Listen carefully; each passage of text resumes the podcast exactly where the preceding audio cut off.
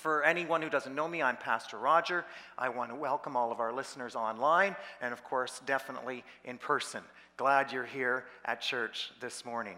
Welcome. And uh, I want to say Happy New Year. I haven't uh, been able to say that to you, and so I hope it's not too late for me to say Happy New Year to you all.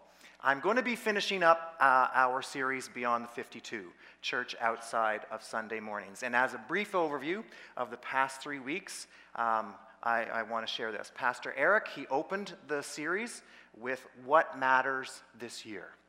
My master matters, my teammates matter, and my mission matters. It's we over me. In essence, it's community, how you belong. And then in week two, Pastor Hannah taught on relationships, how you grow. We are one body, we are made for relationships, and we are better together. We're all in this together.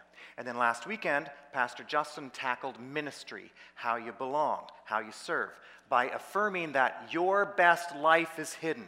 Your best life is hidden in Christ, and that we steer where we stare.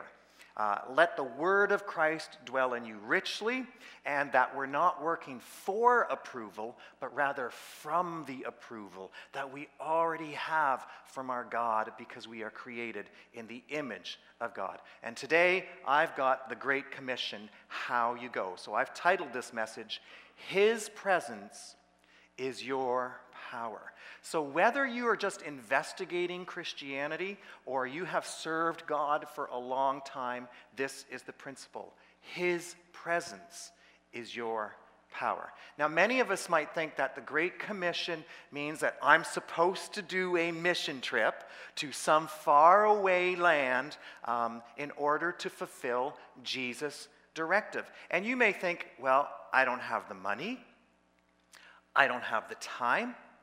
It's never going to happen. So why even try? And really, honestly, are you even sure that God is asking that of me? I wouldn't know where to go.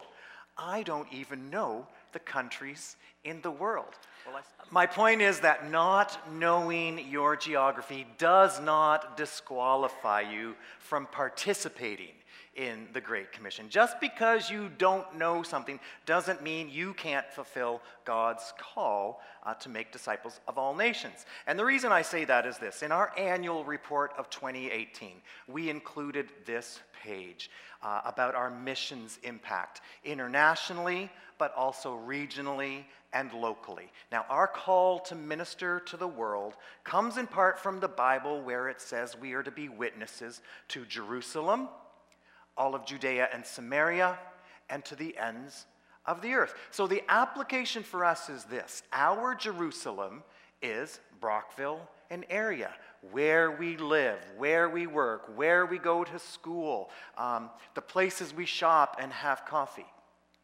Our Judea and Samaria is the outlying region within our province and even to our nation. And so at Sea Road, we supported churches in northern Ontario, Edmonton, and Amherstview, which is an hour west of us. And then the ends of the earth is our international reach Albania, Nicaragua, Asia, and of course, Ghana. What I want you to know is that the support of international missions can be accomplished by every single believer, even if you don't go personally. You do have a part to play that is not onerous, nor is it outside of your specific calling or your gift mix or your economic standing.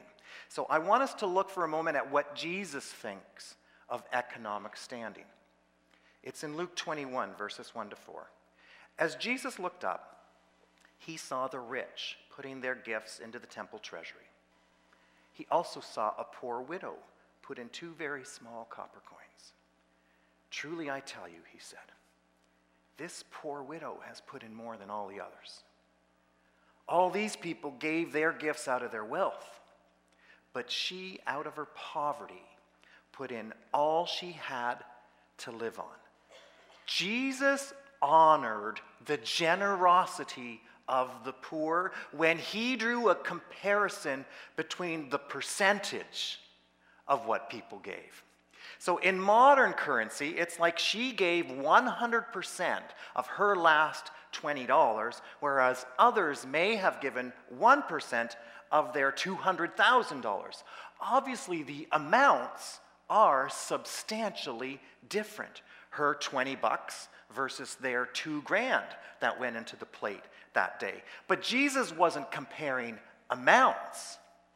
He was comparing percentages.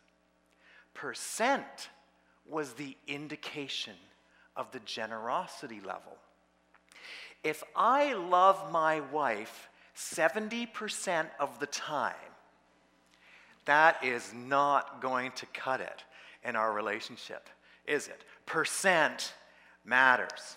So I am calling you to love God 100% of your lives. And I'm going to leave it to Him and the scriptures to inform you of what percent of your wallet that He wants, or what percent of your time that He wants for you to serve in any particular ministry, whether it's global or local. The pressure is off on amounts, knowing that He looks at percentages. And God is not harsh. He is a loving God who calls us to partner with Him in ministering to our world. So, earlier, of course, we watched that video highlighting ministry in Ghana. Everyone doing some percentage can yield an awful lot of great good. And that is a great example of people having influence for international ministry. Your part may be to contribute uh, some money today in, our uh, soup and sandwich fundraiser at noon uh, for the Project Reach Out. The Great Commission is a phrase that is descriptive of this scripture from Matthew 28. Then the 11 disciples went to Galilee, to the mountain where Jesus had told them to go. When they saw him, they worshiped him. But some doubted. Then Jesus came to them and said, All authority in heaven and on earth has been given to me. Therefore, go and make disciples of all nations, baptizing them in the name of the Father and of the Son and of the Holy Spirit, and teaching them to obey everything I have commanded you. And surely I am with you always to the very end of the age. So I want us to explore being the church outside of Sunday mornings from this text. Verse 16 tells us that the, the disciples went where he told them to go. This is a a key ingredient in fulfilling the Great Commission. It's to go where he tells you. It's as if God says, um, jump. What do we say? How high, right? For the disciples at this point in history, they were told to go to Galilee from Jerusalem. Well, I MapQuested that. It's about a two and a half hour car drive. Now, obviously, they didn't have that mode of transportation in the first century, so they would have walked it, which is 36 hours. If God asked you to walk 36 hours, would you do it? I estimate it would um, have taken them a five day trip. That's how it translates. You walk, you rest, you sleep, you walk again. But when you are in love with Jesus, you are going to do whatever it is that he asks of you. I recall when uh, I'd graduated Bible college. Um, I, I, was in Peterborough, that was my hometown, that's where the school was. And I was candidating in several different places like Richmond Hill and, and Smith Falls. And all those places were about three, four hours away from Peterborough, which was upsetting to my mother who thought, with all the churches around the Peterborough area, why couldn't I find a church in Peterborough? After all, she had two beautiful little grandkids that she wanted to love on. And so, you know, these other places, why am I even looking at them? Well, they were taking their time getting back to me, and Julie and I were pressing in to what God wanted uh, for us, and He made us willing to go to Hungary to teach English. And we began to explore that option, thinking maybe he's asking us to go overseas. Well, all of a sudden, Richmond Hill and Smith Falls seemed real nice places uh, for us to minister. Uh, why do I tell you that story? God made us willing to go. When you're in love with Jesus, you are willing to go wherever He wants you. And just because He makes you willing, does not necessarily mean he's going to call you there. He made us willing to go, and then he opened up the door for Smith Falls, which was wonderful. Um, we became willing because we are in love with Jesus and we will do whatever he asks. Now, for the disciples, it meant traveling from Jerusalem to Galilee, even though Jesus could have miraculously appeared to them again in Jerusalem as readily as Galilee. It was post um, resurrection, but before the ascension. He appeared, he walked through doors. Why send them off to Galilee? Well, Matthew Henry he was a Bible commentator in the late 1600s, and he said it this way They went into Galilee, a long journey to go for one sight of Christ, but it was worthwhile. They had seen him several times at Jerusalem, and yet they went into Galilee to see him there. Number one, because he had appointed them to do so. Though it seemed a needless thing to go into Galilee to see him whom they might see at Jerusalem, especially when they must so soon come back again to Jerusalem before his ascension, yet they had learned to obey Christ's command and not object against them. And number two, because that was to be a public and general meeting. They had seen him themselves and conversed with him in private. But that should not excuse their attendance in a solemn assembly where many were to be gathered together to see him. Now, it is a bit awkward how the language has changed over the centuries and the phraseology. However, Matthew Henry's application in the 1600s is just as relevant today as it was back then. Basically, if Jesus says go, we go. And number two, uh, we have private time with Jesus, He appears to us, He ministers with us, and we have public time with Jesus. Those were the applications he got from that verse. Being the church outside of Sunday mornings means that our obedience to Christ is evident in our private lives when we meet with Him privately and in our public lives. It's seven days a week. Whether we are assembled in some type of religious service, or we're at work, or we're at school, or wherever we are, our obedience is far reaching, just like it was for the disciples. So, again, whether you're investigating Christianity or you are a long term believer, obedience to Jesus is characteristic of the Christian life. Let's move on to the next verse, 17. When they saw him, they worshiped him, but some doubted. Living beyond the 52 means that we worship him every day. Again, I'm going to borrow from the words of Matthew Henry. They gave divine honor to him, which was signified by some outward expressions of adoration. Being the church drives us to worship. And that in turn, in turn, that prepares us for the Great Commission. It is easy to go when you've met with the King. Matthew Henry continues, but some doubted. Even among those that worship, there are some that doubt. The faith of those that are sincere may yet be very weak and wavering. They doubted. Edistasan. They hung in suspense. In my words, it's, it's really is this really the resurrected Jesus that we're seeing, that we're encountering, now that we're back in Galilee? These doubts were afterward removed, and their faith grew up to a full assurance. And it tended much to the honor of Christ. That the disciples doubted and then believed. So that they cannot be said to be credulous and willing to be imposed upon. Basically, that means the disciples were not weak willed, nor were they weak minded. Having questions, having doubts is not sin. For they first questioned and they proved all things, and then they held fast to that which was true. Belief in the resurrected Christ is not a fable.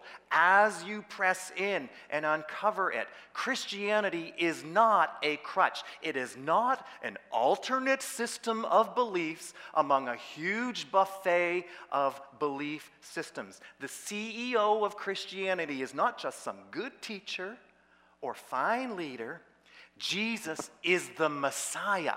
He is the way. He is the truth. He is the life. And this is another essential that will drive us in the Great Commission. Knowing who Jesus is for the rest of the world, it compels us to share the stuff that we know. And the beautiful part is that we don't have to rely on ourselves. We don't have to be an encyclopedia of knowledge. We get the power from God Himself. He told us that in verse 18. Then Jesus came to them and He said this All authority in heaven and on earth has been given to me.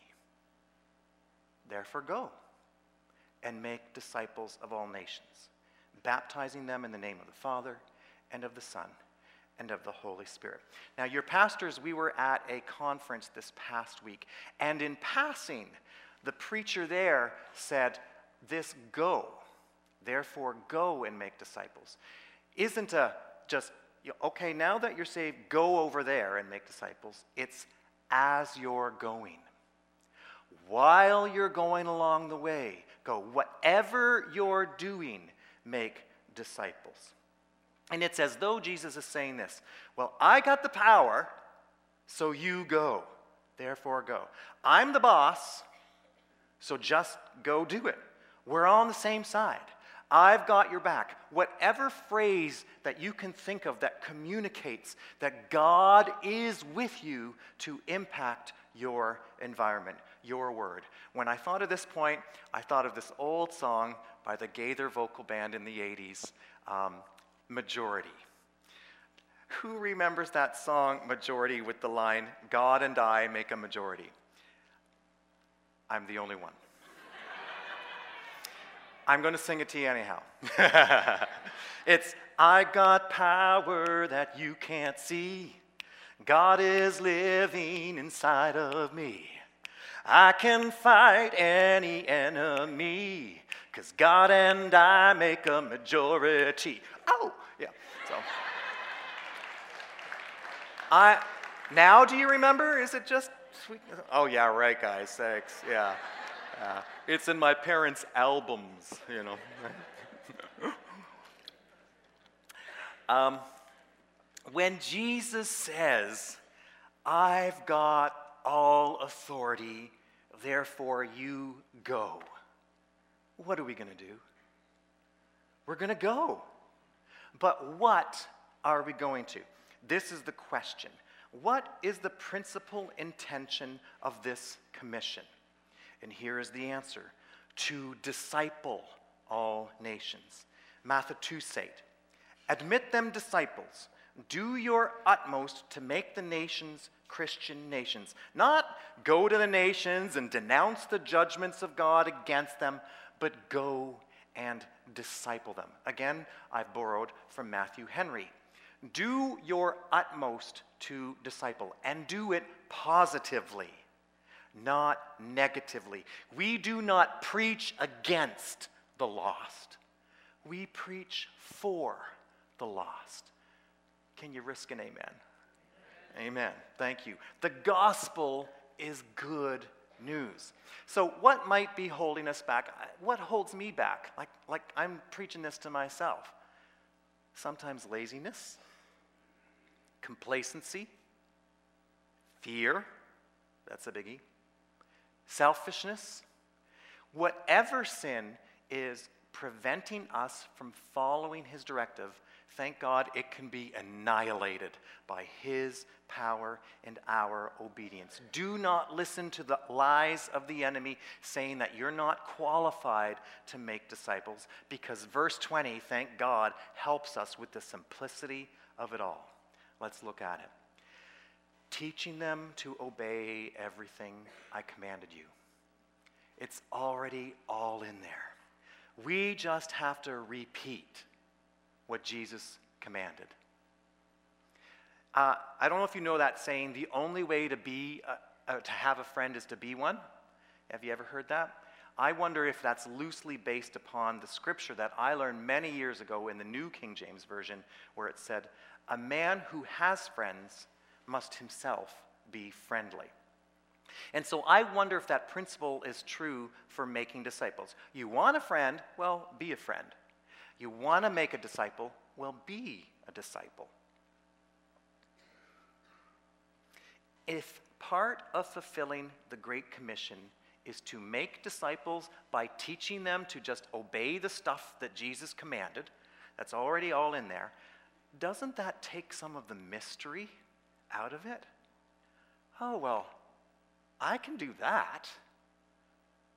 I know I'm loved by Jesus. I can share that. I know I've been forgiven of my sins. I can share that. I know He forgave me. He can, he can forgive you.